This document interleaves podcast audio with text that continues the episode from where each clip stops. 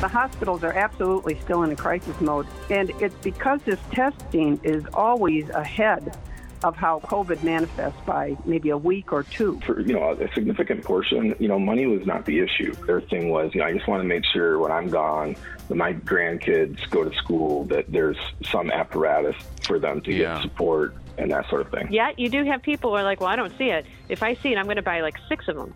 Well, if you do that, you're not really helping your neighbor. so you may not want to pick up seven pieces of, you know, cream cheese. You're listening to Pod Sui, the week's top stories served a la carte. Subscribe at thegreatvoice.com or wherever you get your podcasts. Rescue teams have found what is believed to be the body of missing college student Brendan Santo in the Red Cedar River in East Lansing. Santo, a student at Grand Valley State University, was visiting friends on Michigan State's campus when he went missing in late October. Roop Raj was heading up to East Lansing to cover the story for Fox 2 News when he checked in with Marie Osborne. some sad news uh, seemingly coming uh, right to the Santo family right now. We, you know, there's no confirmation of his ID, but at this point, as you say, the body of a, a young person found in that river that has been really, you know, Marie, the source of of uh, of, of so much um, scrutiny as divers and searchers have been looking there for so many weeks. And now we know, of course, that uh, they did find a body today. So uh, his family, obviously, as you say, had been holding out hope for some time. Tell us a little bit about his family. Well, you know, Brad and Wendy Santo, um, this has been their mission since October 29th to find their son. Uh, as any parent's worst nightmare, of course, it seems as though uh, that search has come to an end. But I had the chance to talk to both Brad and Wendy on December 17th, uh, just before Christmas, and um, reached out to them and said, look, you know, here we are at that point before Christmas time. I said, eh, if we could just jog people's memories and, and maybe do something to, to help find this young man, then perhaps they would want to. And they agreed to do the interview. One of the main things they said is, look, you know, we're still holding out hope. And that was, again, uh, weeks ago, almost a month, a little over a month ago now, when they said, we're hoping that people will look at their, their phones. And, you know, we're hoping that people will look at their social media accounts. That was a busy weekend. That was the weekend of the University of Michigan game. And this Grand Valley State University student was visiting friends. Uh, the parents told me, Brad and Wendy, that he wasn't even at a party. You know, there's been, you know, people who don't understand the full, you know, storyline will imagine that he was, you know, partying in one dorm and going to another. He was actually just kind of getting to East Lansing, visiting friends in one dorm, and was heading over to another dorm at Yakeley Hall. Uh, and he was heading over there in order to spend the night so he could wake up the next day and enjoy the game and then a Halloween party. He says, you know, they said at some point during that walk, uh, you know, things went dark. They the cell phone they couldn't quite, you know, the, the police couldn't track at that point where he went, what happened, uh, and so they were concerned. But they they figured if they talked to us, then maybe it would jog someone's memory of what they saw on social media. Uh, and they get a lot of tips, by the way. The tip line was filling up, but nothing obviously that was uh, concrete. This was one of the things that just truly um, befuddled me about this case, and I'm sure the investigators as well, was that in this day and age where nothing escapes a cell phone video, it seems, or security video, here we have just this little snip of him, I think either going or coming uh, uh, to that. Uh, hall that he was uh, going Yeah. to, walking uh, uh, to Yakeley Hall, and that was it. Nothing else. Nobody seemed to have been talking to him, which, you know what? That also goes to the, the the point of the parents saying, you know, he really wasn't there to go to a party because if he'd been out to a party, a lot of people would have seen him, right? But I just That's always exactly found it. that so baffling that we just there was nothing ever concrete about what happened to him. You know, you, you, you make a really good point, and, and this day, as, as you say, when we can all be easily tracked by the last tweet or the last Instagram or, you know, a lot of the young people on uh, on their various social media apps like TikTok. Um, I think, yeah. you know, th- they had said something that he had sent uh, something on one of those social media channels just moments before everything went dark, you know, indicating that he was heading over to the hall. So he had every intention of heading over there. I think, you know, Brad and Wendy told me that he even had, you know, his costume packed for the Halloween weekend so he could actually attend a party the following day.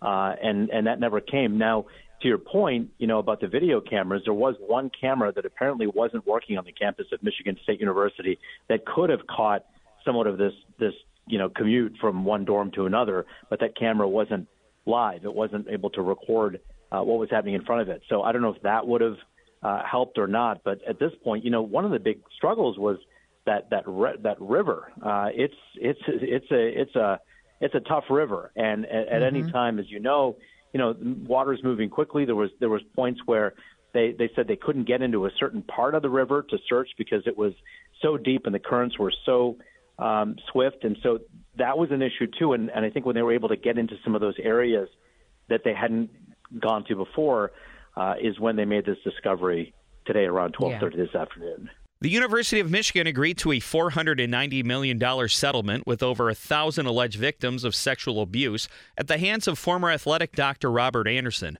Jamie White, founding attorney for White Law PLLC, represents many of the accusers, and he spoke to Guy Gordon. This is the largest settlement ever by an American university in terms of uh, settling allegations of sexual abuse.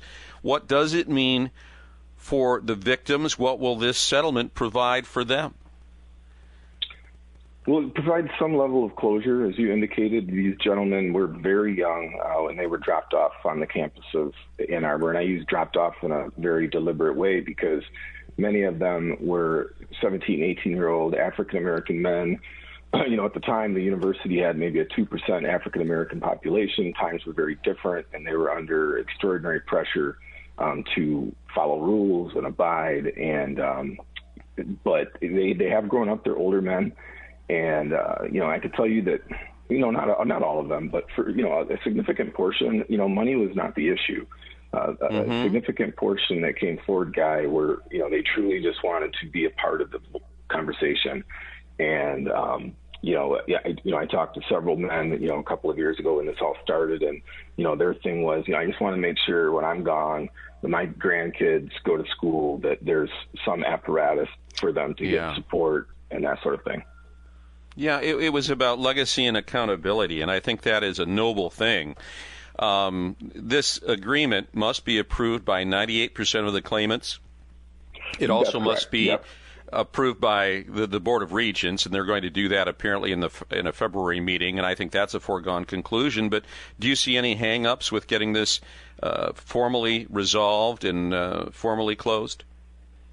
I, I do not. There's always outliers, you know, I suppose, to put it politely. But yeah, I could tell you, speaking from my victim group, which is significant, um, you know, they're very grateful to have this over with and, um, you know, to continue being Michigan men. And that's what's really unique about this case. You know, I, doing the Nassar case and doing the Boy Scouts, you know, there was a lot of hate towards the um, participants in the university. You know, these guys almost laid out rules like don't don't say this, don't go after Bo, don't do this, don't do that. That was my experience, and I found that admirable. You know, they really um, loved the university, but they wanted them held accountable. I know that there are folks that are, going to hear this amount and get out their calculators. We know that at Penn State, Jerry Sandusky's two dozen victims split 60 million, getting about two and a half million apiece. Um, it looks like for if you were to split it evenly, uh, Dr. Anderson's victims will get something in the neighborhood of $490,000 or somewhere in that range. Do it, it appears to be a, a smaller settlement for at least on the scale of abuse, something that was just as bad. Yeah, you know that's it's it's, an important um, conversation to be had. You know, especially as we go forward. You know, the problem is, for one, you know, this is so the Catholic Church cases we haven't had them in Michigan because Michigan law doesn't allow it as of now. We're working on that. But when you look around the country at people who are in a similar victim group, you know, um, abused as a child, men, older, um, you know, this is similar to what we've seen in a lot of the church cases. And like, we're working through the Boy Scout cases where those numbers seem to be similar as well. Um, you know, there's some disparities there. I, I can't argue with that. We're not happy about that.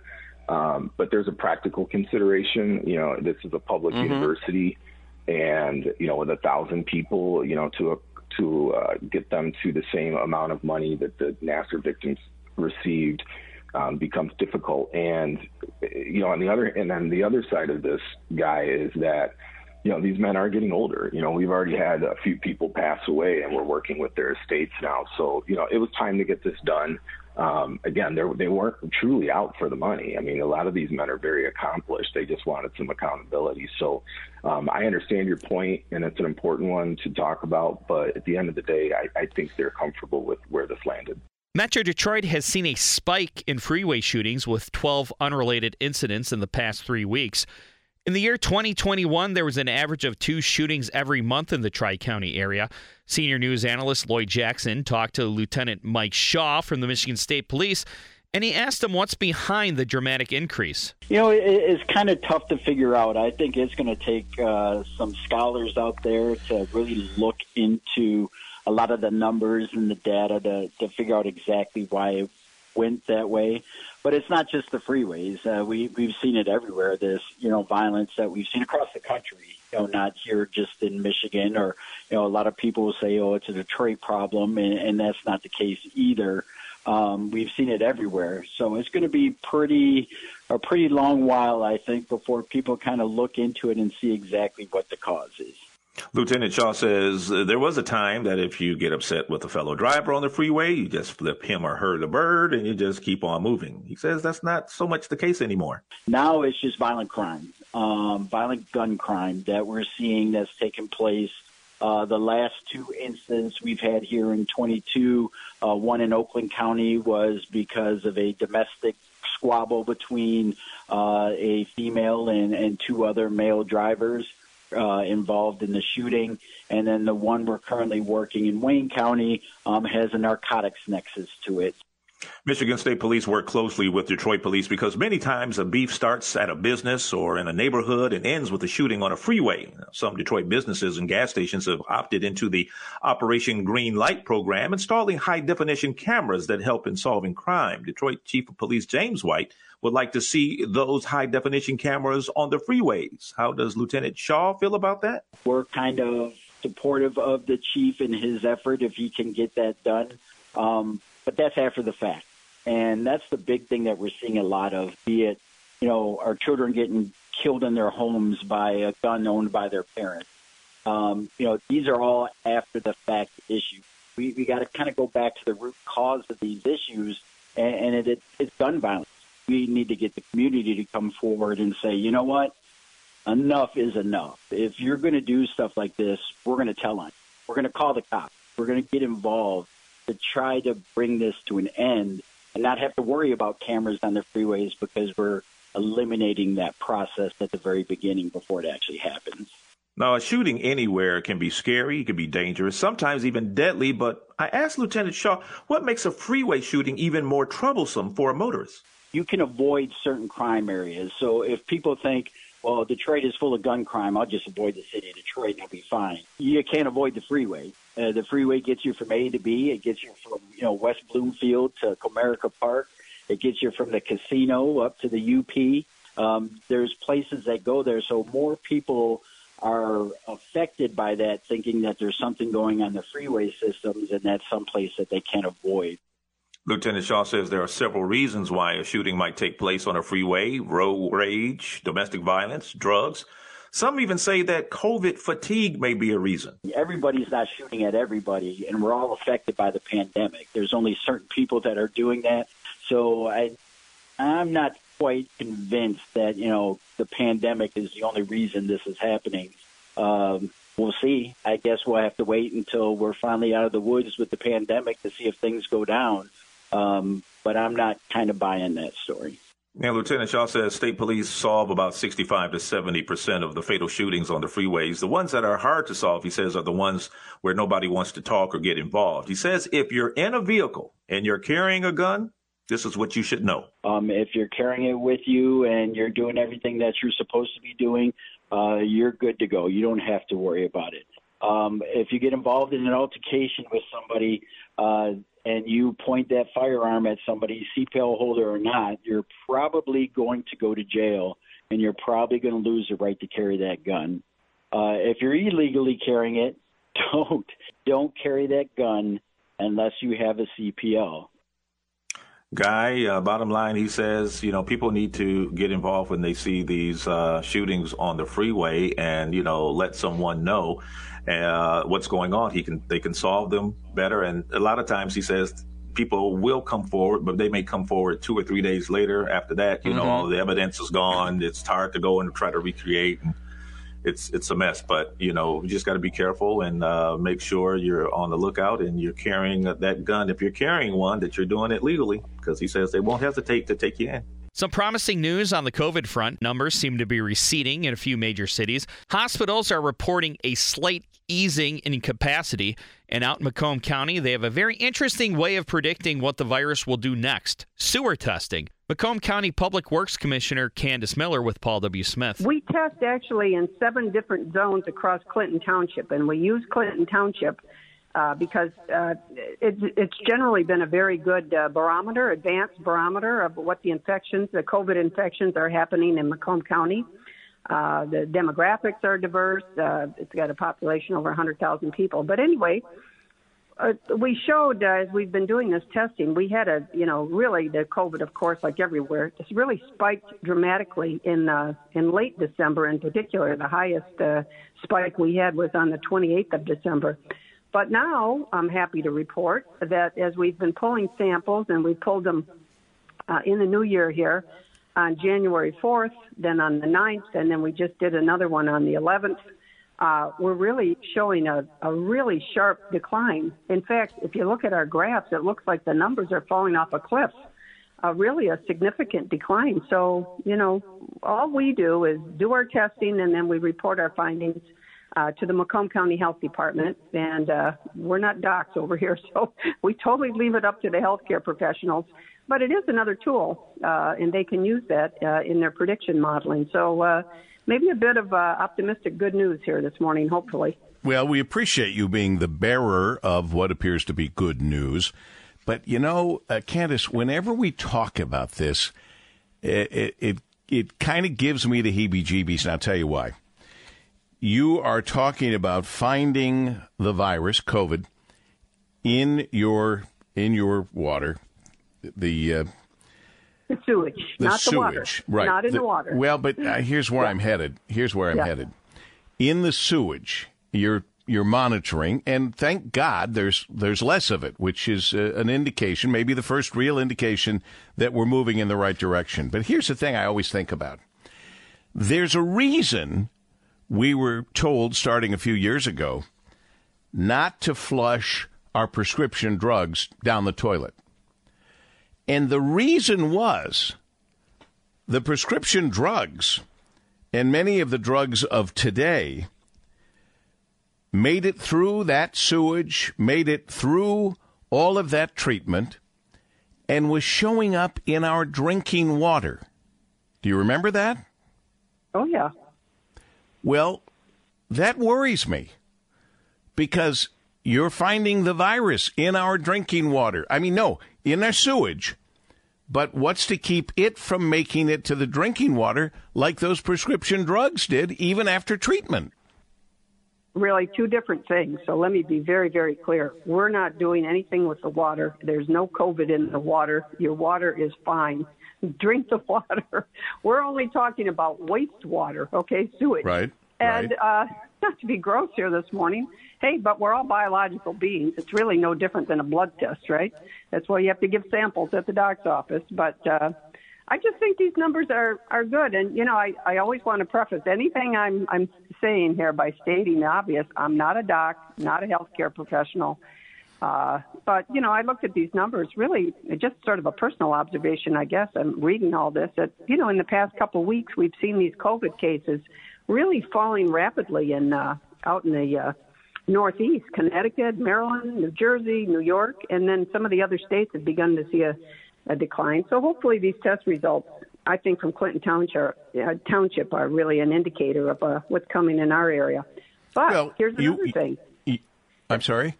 I was just going to say the hospitals are still in a crisis mode. You know, the, the docs that might be listening to this this morning going, geez, what is she talking about? Yeah, to take a look in our ER. But, you know, the hospitals are absolutely still in a crisis mode. And it's because this testing is always ahead of how COVID manifests by maybe a week or two. So, uh, uh, you know, I don't. Uh, I sit on the hospital board. Believe me, I know what's going on in the hospitals. I, I just feel so bad for our healthcare workers. You may remember the great toilet paper shortage of 2020 at the beginning of the COVID 19 pandemic. If it seems like you're having a hard time finding certain items at the store or store shelves are a little bit emptier than they normally are, you'd be right. Jennifer Rook is the Vice President of Communications and Marketing for the Michigan Retailers Association. And she tells Tom Jordan and Kevin Dietz what's going on. I could tell you that what you're seeing, and it is affecting different categories, but overall, this is just a continuation of what's been happening over the past two years. When you think about supply chain, you got to think of it as a big ship with a small rudder. There's a lot of pieces that are playing into this. Yes, labor shortages are playing an issue. Yes, things are getting held up in Long Beach and in other ports. Um, those are all just it's a great it's you're just seeing the impact of it all. And you have your retailers small to large where you put the orders in yet what they're receiving may not be what they ordered. So there might be a lag there and it's because your raw materials are trying to catch up. Everybody along the supply chain is trying to catch up and it doesn't help when variants come into play like omicron. People go out sick. You still need those people to process meats. You still need those people to, you know, package your corn, all of it. So if those people are missing, it just slows everything down. Now, unilaterally, every retailer across the state of Michigan, there's still food. It's going to take a little longer. And I think all of us are used to the overnight deliveries. When I want it, you know, I can get DoorDash and the food is right at my table when we see an empty shelf or if we see something missing, automatically we're like, why isn't it there? So our expectations are a lot different. So as we're telling people, you know, it it's there. You have to if your plan A is not there, you might have to switch to a different brand. Or you might have to make a few more trips, or you may have to call the store ahead of time, whether it be a large retailer or a smaller retailer you're going to have to take these extra steps. When is this ending? No, it's going to be a while, probably through you know at least the second quarter of the year. So some things are, we're able to get, some things we're not able to get. Is it because some things are made overseas and some are domestic? Is it because materials for packaging might be made overseas and uh, domestic uh, uh, producers aren't able to get the packaging? Is it is it just a, a variety of multiple different things? I think you're right. It is a variety of different things. Packaging, absolutely. If the packaging isn't made in the U.S. and it's coming from overseas, it's going to take some time. Um, producers, especially wherever the the variant is hitting most. So, say the hit the variant's really strong in Colorado, and say, you know, your get your meat processing plants are closed for whatever reason, or there's there's less workers. Well, it's going to slow down that production. So your raw materials, you know, are are impacted as well as packaging costs. You know, cost of things is is is growing because this is again the effects of um, of COVID nineteen, whatever variant you want to throw in there. Um, all of these things are having an impact, and you're seeing it on the store shelves. Uh, but you know, what is happening? Yes, please go ahead. Well, I was just going to say, you know, we hear so much about certain products like toilet paper and hand sanitizer. Those are kind of the the poster products, if you will, of the supply chain crisis. And, and then there was the great cream cheese shortage of December 2021 and over it's still happening I think. Do you find though that there are certain products that stores are struggling to put on the shelves more than other products? I right now that's hard to say uh, because of the fact that your retailers are doing the very best they can to stay on top of these things. And here's what happens if people hear, oh, the store shelf is missing, I'm going to buy more than I need, then all of a sudden you find a shortage there. Uh, that's no different than, you know, if a crop dies, like the orange crop. Right now, the orange crop is, we may not have as many oranges coming up this, this for the winter season. You could blame that on the weather. You can bring, blame that on not enough people in the fields picking the oranges, but that's the latest latest item that might be a little harder to get coming up. Um, but in a, everyone in the for all these retailers are really trying to work with their suppliers, with their vendors to make sure the products are on the shelves. Yet you do have people who are like, well, I don't see it. If I see it, I'm going to buy like six of them.